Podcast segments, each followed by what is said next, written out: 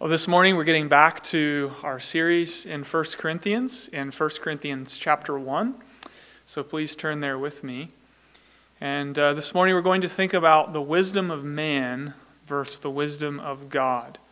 1 Corinthians chapter 1, verses 18 through 31. Before we read God's word, let's pray together. Lord, we thank you for the gift of your word, and you have promised that when we ask, you will give us understanding. And so we ask that the same Holy Spirit who inspired this word would now illumine our minds and give us understanding in the way of true wisdom. And we ask these things for Jesus' sake. Amen. 1 Corinthians chapter 1 beginning in verse 18. For the word of the cross is folly to those who are perishing, but to us who are being saved, it is the power of God. For it is written, I will destroy the wisdom of the wise, and the discernment of the discerning I will thwart. Where is the one who is wise? Where is the scribe? Where is the debater of this age? Has not God made foolish the wisdom of the world? For since, in the wisdom of God, the world did not know God through wisdom, it pleased God through the folly of what we preach to save those who believe. For Jews demand signs, and Greeks seek wisdom. But we preach Christ crucified, a stumbling block to Jews and folly to Gentiles. But to those who are called, both Jews and Greeks, Christ, the power of God and the wisdom of God. For the foolishness of God is wiser than men, and the weakness of God is stronger than men. For consider your calling, brothers. Not many of you were wise according to worldly standards, not many were powerful, not many were of noble birth. But God chose what is foolish in the world to shame the wise. God chose what is weak in the world to shame the strong. God chose what is low and despised in the world, even things that are not, to bring to nothing things that are, so that no human being might boast in the presence of God. And because of him, you are in Christ Jesus, who became to us wisdom from God, righteousness and sanctification and redemption so that, as it is written, let the one who boasts boast in the Lord. Well, have you ever wondered why so many people reject the Christian faith? If Christianity is true, then why is it that so many people reject it as foolish? Uh, this is especially true today among intellectual elites, the wise of our day, they look at Christians and say, You Christians believe in things that are completely indefensible. You believe in a God that cannot be seen. You believe in a world of angels and demons that cannot be verified. Uh, you believe God occasionally intervenes and does things you call miracles. You, you believe people come back from the dead.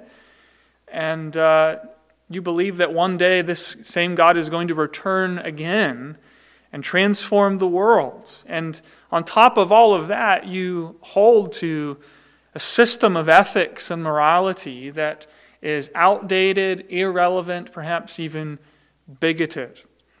And we've left all that behind. And so it's time for you to get on the right side of history. It's a common thing we hear today. And to be honest, when we hear that, we, we feel an impact, don't we? we? We may wonder, well, okay, why is this the case? Why is it that if Christianity is true, still so many people, including the intellectuals and wise ones of our day, seem to outright reject it as complete folly? Well, if that's the question, uh, that you have ever asked yourself, then I, I want to show you today how God's works, word speaks directly to that issue. Because it's not as though Christianity at one time fit right in. This was an issue that the Corinthian Christians faced, who lived in a culture where many people thought Christianity foolish. Now, in the first century, Corinth was a thriving intellectual center. They were up to speed on the most recent ideas and philosophies. The people of Corinth loved to debate philosophical systems and see which one made the most sense, could be presented the most eloquently, the one that was most persuasive to people's minds. And people took a great deal of pride in their knowledge, in their ability to articulate that knowledge, and in that philosophical system's capacity to make sense of the world. And then along came Christianity, and several Corinthians were converted. And those Corinthian Christians very quickly found that the wider Corinthian community regarded Christianity as complete rubbish. And so the Corinthian Christians faced a question. What do we make of the fact that the majority of intellectuals, the wise ones of our day, deem Christianity to be a waste of time, to be completely foolish and nonsensical, even moronic? That's one of the words used here. well, Paul's purpose in this passage is to address that issue. How do you and I make sense of and respond to the world's rejection of the faith?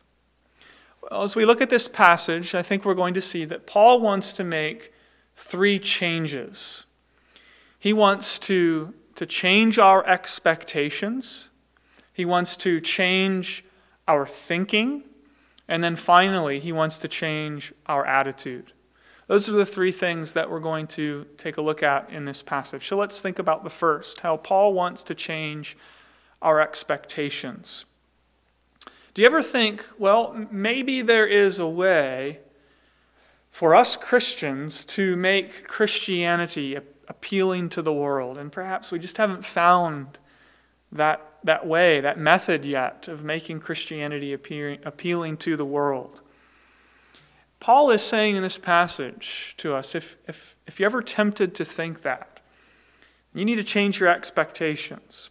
That's what Paul is going to deal with first in this passage because he wants us to understand that Christianity will always appear foolish to the unbelieving world. But maybe, maybe we have this wrong expectation because we've embraced a false assumption.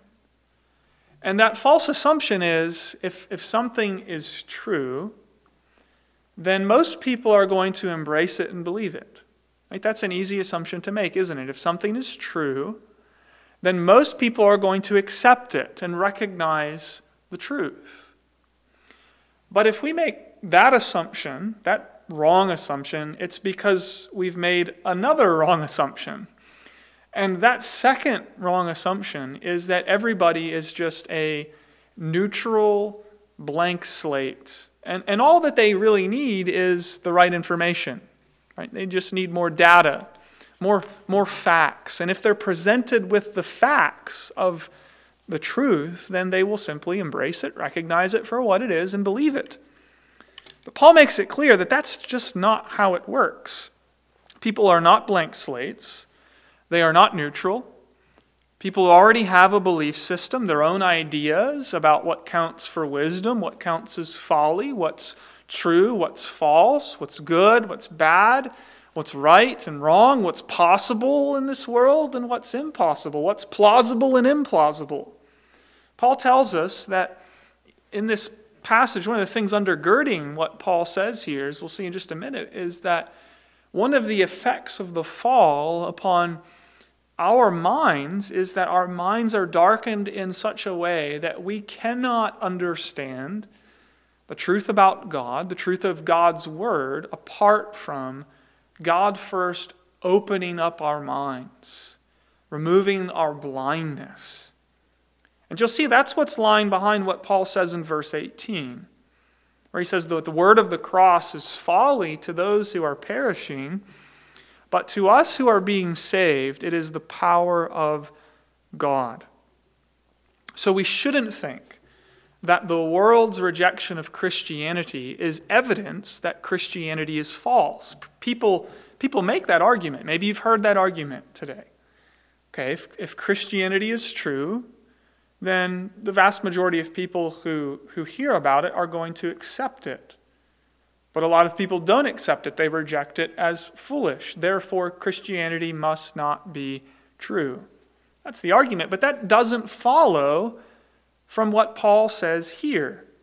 The world's rejection of Christianity isn't evidence that Christianity is false, it's actually just the opposite.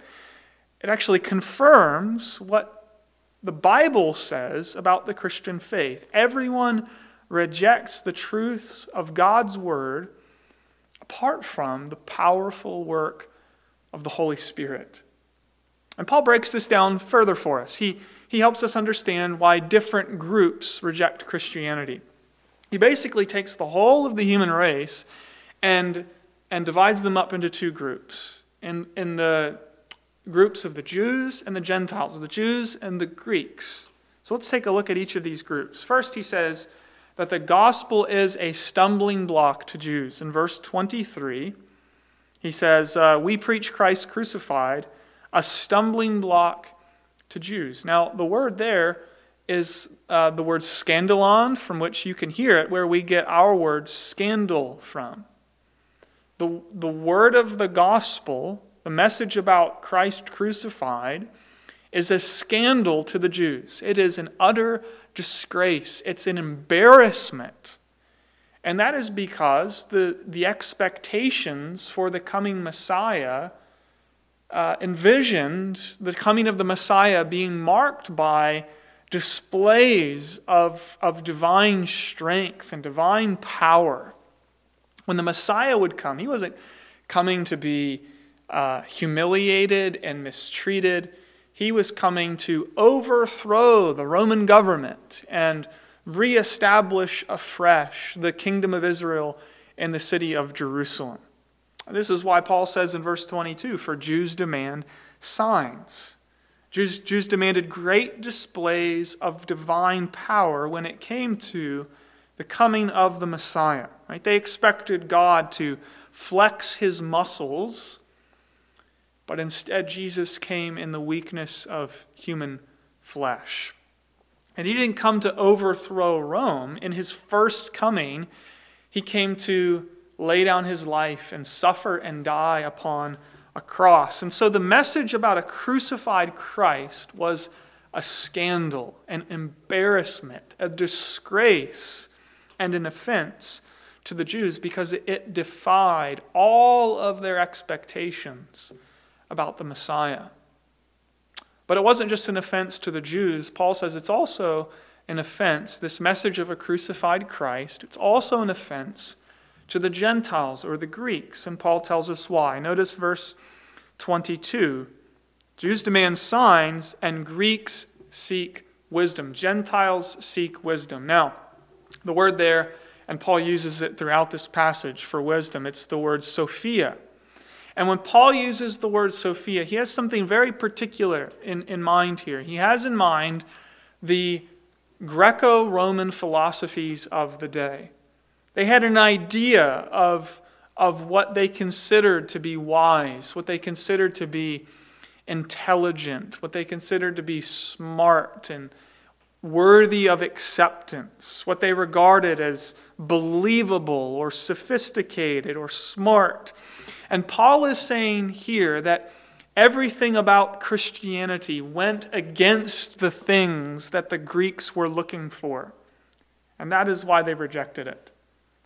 And like the Jews, the cross was also an offense to the, to the Gentiles, but for a slightly different reason. In the Greco Roman world, to be crucified was the most humiliating way a person could die. It was a complete rejection of that individual. To be stripped and hung up and set on display before the world. So, why on earth would anyone want to worship a crucified Christ? Some of the philosophers of the day even said Roman citizens shouldn't even think or talk about crucifixion. It was so grotesque. Now, some of you will know uh, about this archaeological discovery. I've mentioned it in the past. Past, it took place not too long ago in Rome. And uh, this particular discovery, it's dated to end of the first century, beginning of the second century. So not too long after Paul wrote this letter to Corinth. And what it is, is it's, it's an ancient piece of graffiti painted on a wall. Uh, but this piece of graffiti, it's, it's really telling. The picture is of a man being crucified, but the man on the cross has the head of a donkey. And then at the foot of the cross, there's a man bowing down in worship, and there's an inscription underneath this man. And the, the inscription reads, Alexamenos worships his God. Now, Alexamenos was likely a Roman Christian, and somebody who knew him apparently wanted to mock him and his God. And the graffiti was essentially saying, Alexamenos, he worships an ass. How foolish, how stupid can you get? Now, this piece of graffiti, I think it captures pretty well the general sentiment of the Greco Roman world when it came to Christianity at this time. Who would ever think Christianity is credible when at the very heart of this faith is the message of Christ crucified. And of course, that wasn't just true then, it's true today as well. We have our own Sophias, our own wisdoms, our own convictions about what's true and what's untrue, what's acceptable, what's unacceptable, what's possible, what's impossible, and so on. And So we need to understand this, this isn't anything new. And this isn't anything new because, in whatever age we find ourselves living in, Christianity is always going to go against the way that natural man thinks. And so Paul is saying, I want you to get your expectations straight, dear Christians. If man thinks this way and God thinks this way, then what do you think is going to happen when the two meet? Unless the Holy Spirit opens blind eyes, the natural man is going to consider the cross of Christ an utter absurdity.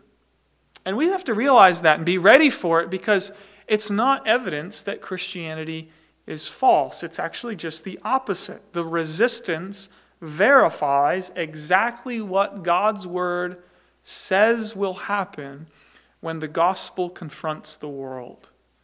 So that's the first thing. Paul wants to change our expectations. But then, secondly, he wants to change our thinking. We need to change our thinking. The world says Christianity is foolish. But in reality, it is all non Christian ways of thinking, all non Christian systems of thought that are, in fact, foolish. See, Paul is correcting a common misunderstanding. First of all, he's explained why Christianity is foolish in the eyes of the world, but then he makes a quick qualification. That doesn't mean that Christianity is, in fact, foolish. Yes, it appears foolish from, from the perspective of the world, but that doesn't mean that it is, in fact, folly. Now, this is important for us to grasp for a couple of reasons.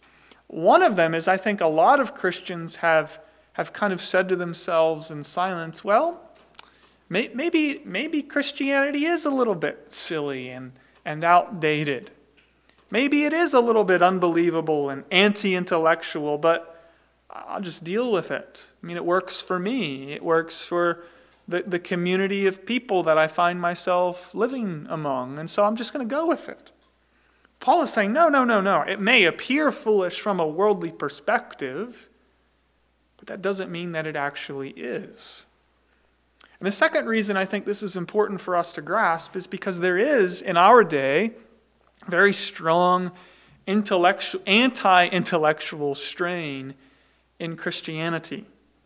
A lot of Christians today just, just don't care to think.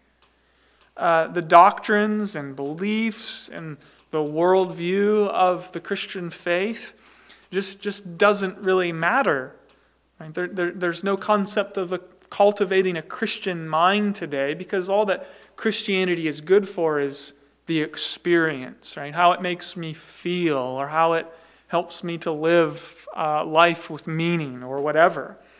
And so, what a lot of Christians have done is completely gotten rid of any notion of a Christian way of thinking, and, and therefore they're fine adopting and taking in the, the, the way that the world thinks around them, and they've reduced the Christian faith to a matter of feeling and experience and living. But that's the opposite of what Paul wants us to do. He wants us to realize that Christianity is, in fact, intellectually coherent, though, yes, it's filled with mystery. It's actually unbelief that is incoherent and foolish.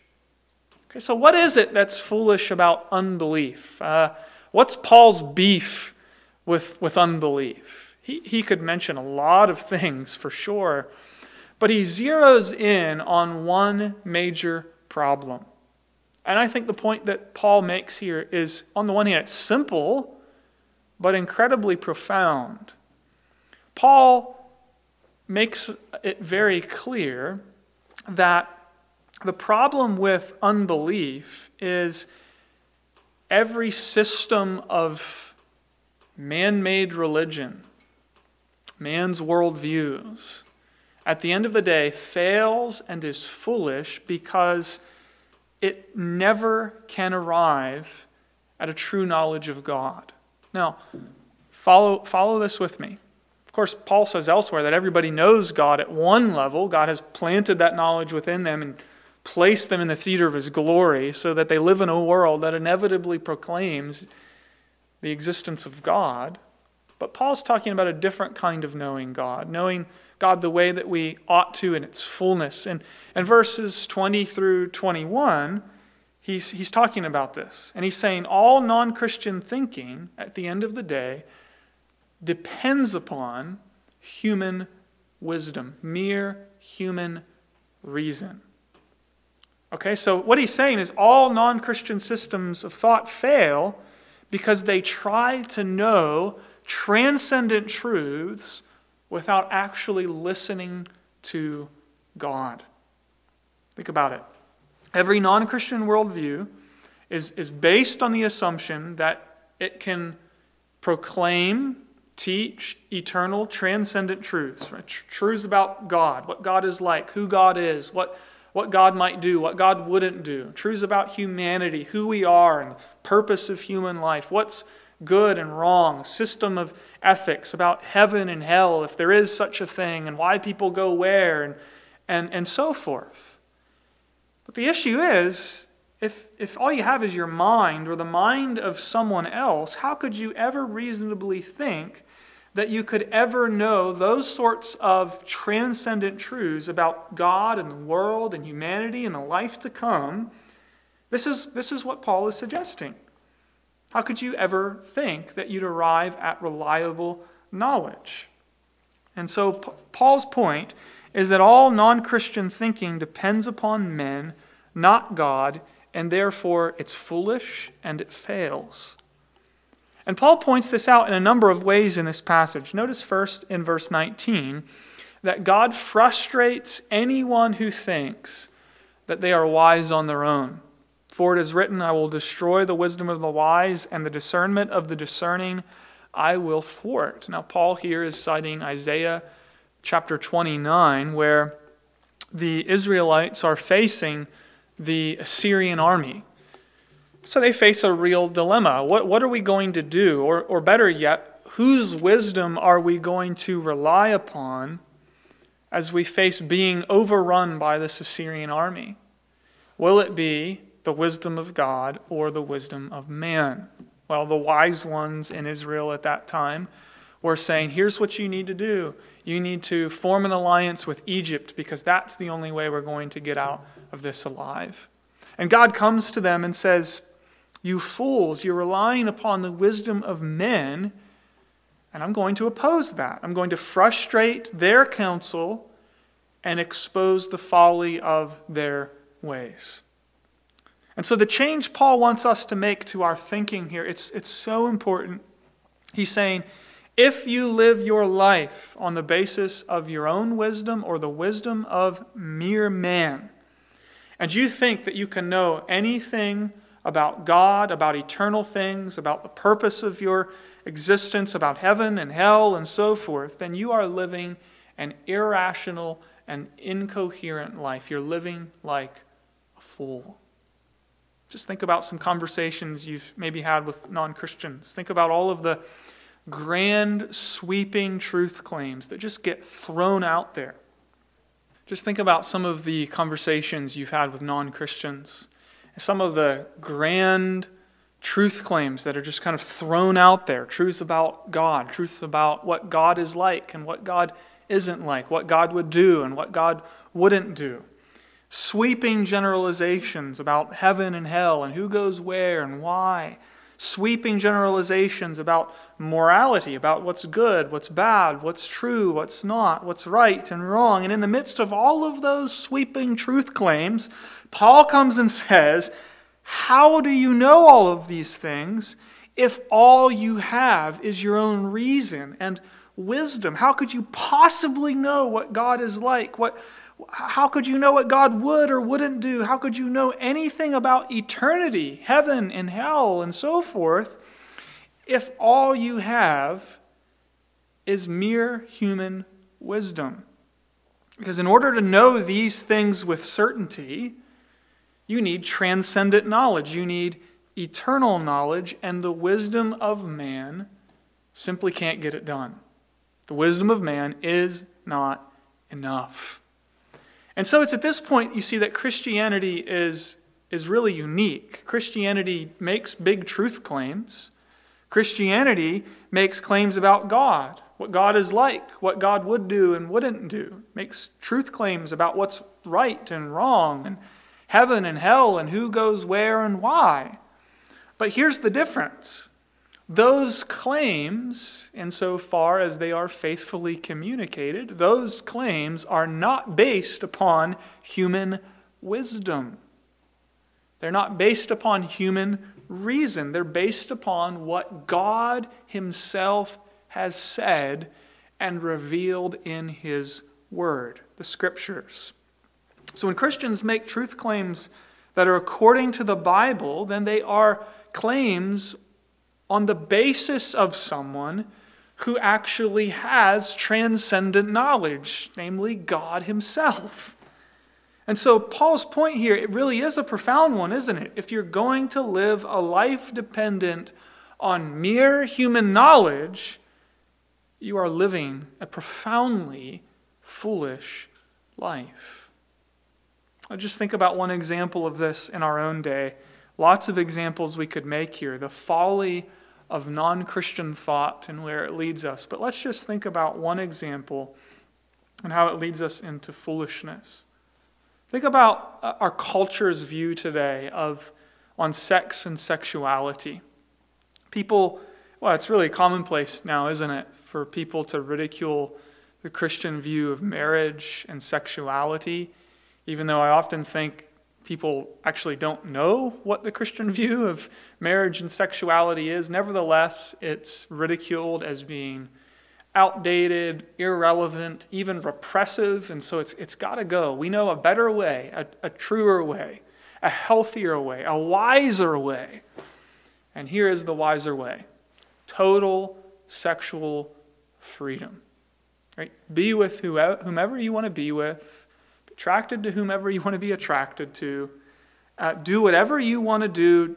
Just be true to yourself. Follow your heart and don't let any constraints be placed upon you. I just think this through. The non Christian view claims to be the better, wiser, healthier way. Now, has that really proven to be the case? If we just rewind to the 1960s and the sexual revolution and the, fruit of that in our own society since then, can we really say that it has proven to be the better way? when sexually transmitted diseases are skyrocketing, when depression related to one's sexual history is through the roof, and when over 40% of children now in the United States are born out of wedlock, and within some ethnic groups, that number exceeds 70%. 70% of children being born out of wedlock, and therefore having to grow up in a home that's unstable. And non Christians say, this is, this is the better way. It's Christianity that's foolish.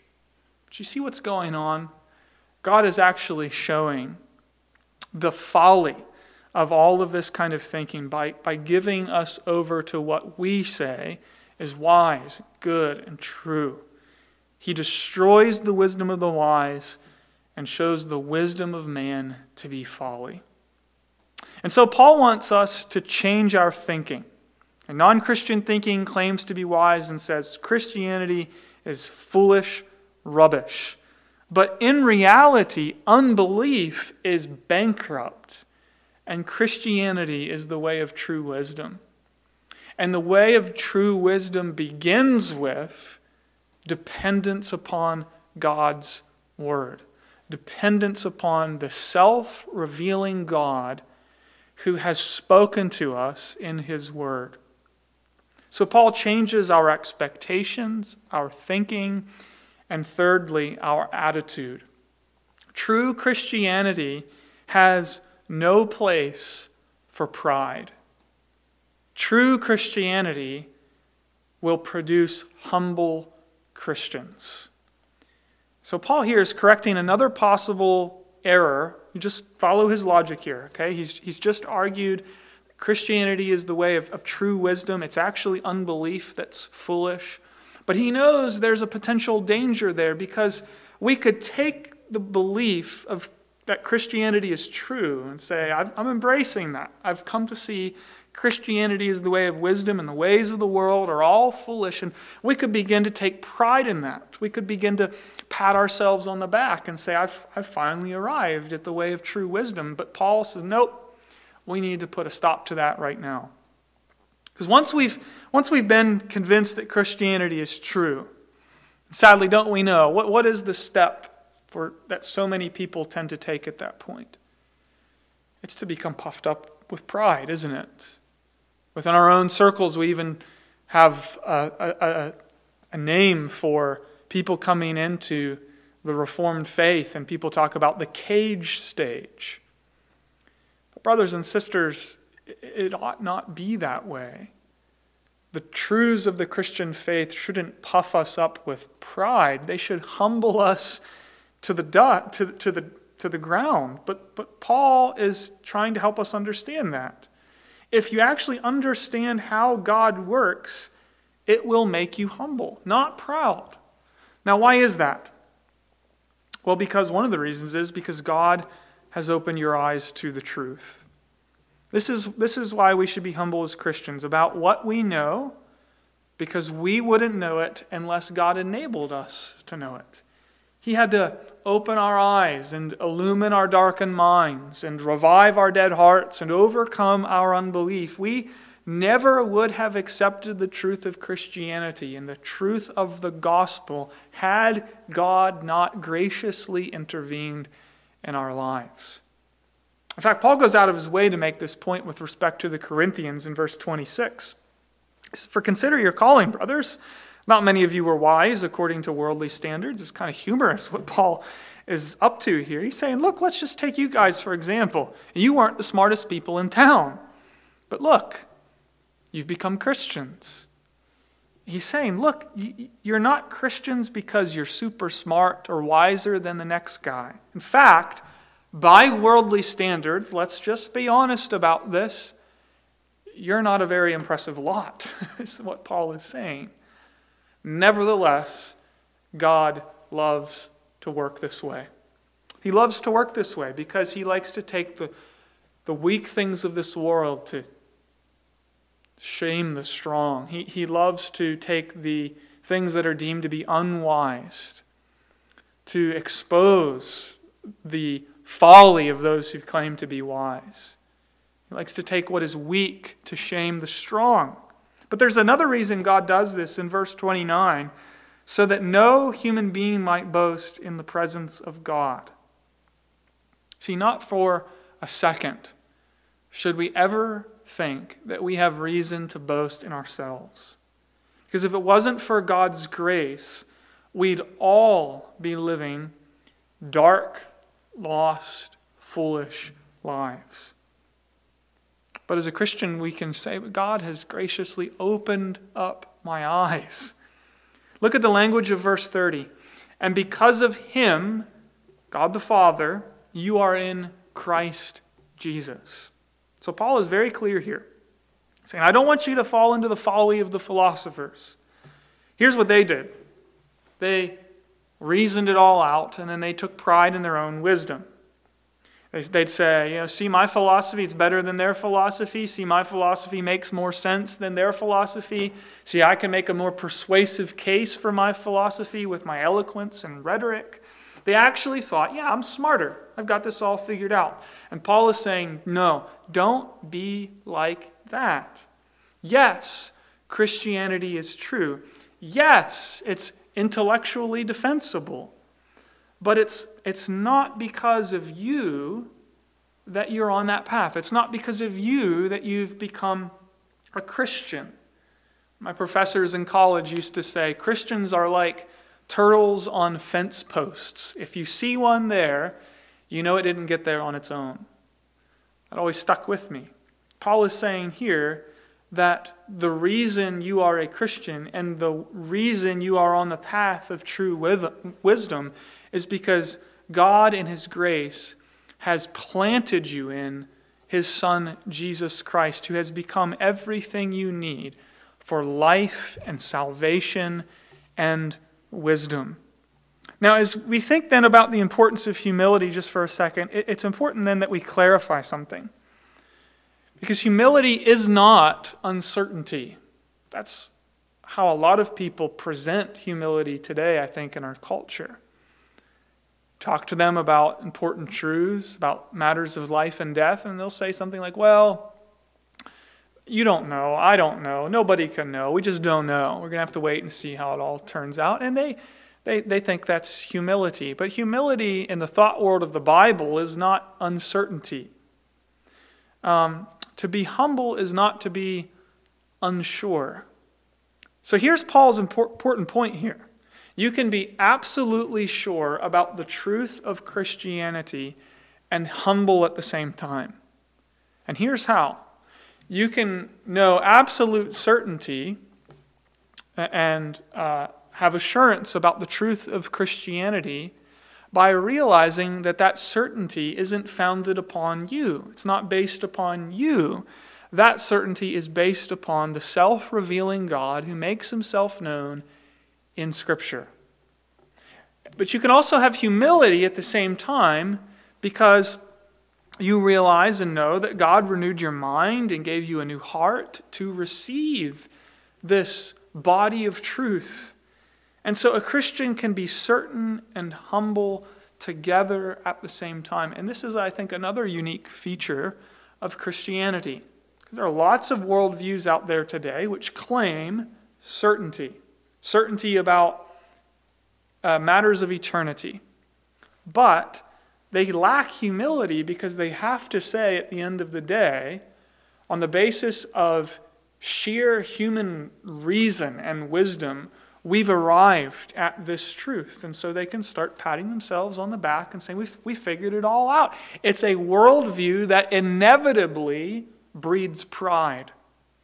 It's only in Christianity that you can have certainty and humility together. Sadly, though, we have to confess, don't we? That doesn't mean that all Christians are humble the way that they ought to be, and we ought to repent of our intellectual pride. But here's the thing if we understand the gospel, if we understand, have come to terms with the truths of God's word, it will produce humility. And that's the point Paul is making here. And so in this passage, Paul, Paul wants to change our thinking in these three ways. He wants to change our expectations. Christianity will always appear to be folly in the eyes of the world. He wants to change our thinking. Worldly wisdom claims Christianity is foolish, but in fact, it's worldly ways of thinking that are foolish, and it's Christianity that is the way of true wisdom. Paul also then wants to change our attitude. Certainty about the gospel drives you to humility, not pompous pride. But you know, as we wrap up here, there, there is more to say about that Alexamenos graffiti. Archaeologists have discovered that there is, in fact, more that was written on this piece of graffiti. Under the original inscription, someone came along later and wrote underneath it, underneath uh, Alexamenos worships his God, someone wrote, Alexamenos is faithful. Perhaps a fellow uh, believer came to Alexamenos' defense to say, No, Alexamenos is faithful to his God. Did you see, dear friends, this is what Paul is calling us to in this passage. Don't seek intellectual credibility with the world. Don't make that your end goal, because the only way you'll achieve that goal is by capitulating to the demands for signs or worldly wisdom. Realize that while the world calls you foolish for what you believe, it is in fact the world that is engaged in folly. But don't let that lead you then to start patting yourself on the back and puffing yourself up. Because you are what you are, and you know what you know by the grace of God that has planted you firmly in Jesus Christ. And so our call is to be faithful because although the word of the cross is folly to those who are perishing, it is the wisdom of God, those who are being saved. Let's pray together. Our Heavenly Father, we thank you for this text, this reminder that your ways are the ways of true wisdom, that true wisdom has been revealed in our Savior Jesus Christ. And so we commit ourselves to you and to this gospel, and we pray that you would sustain us and keep us and make us faithful. Change our expectations, change our thinking, change our attitude, make us humble, faithful Christians. For Jesus' sake, we pray. Amen.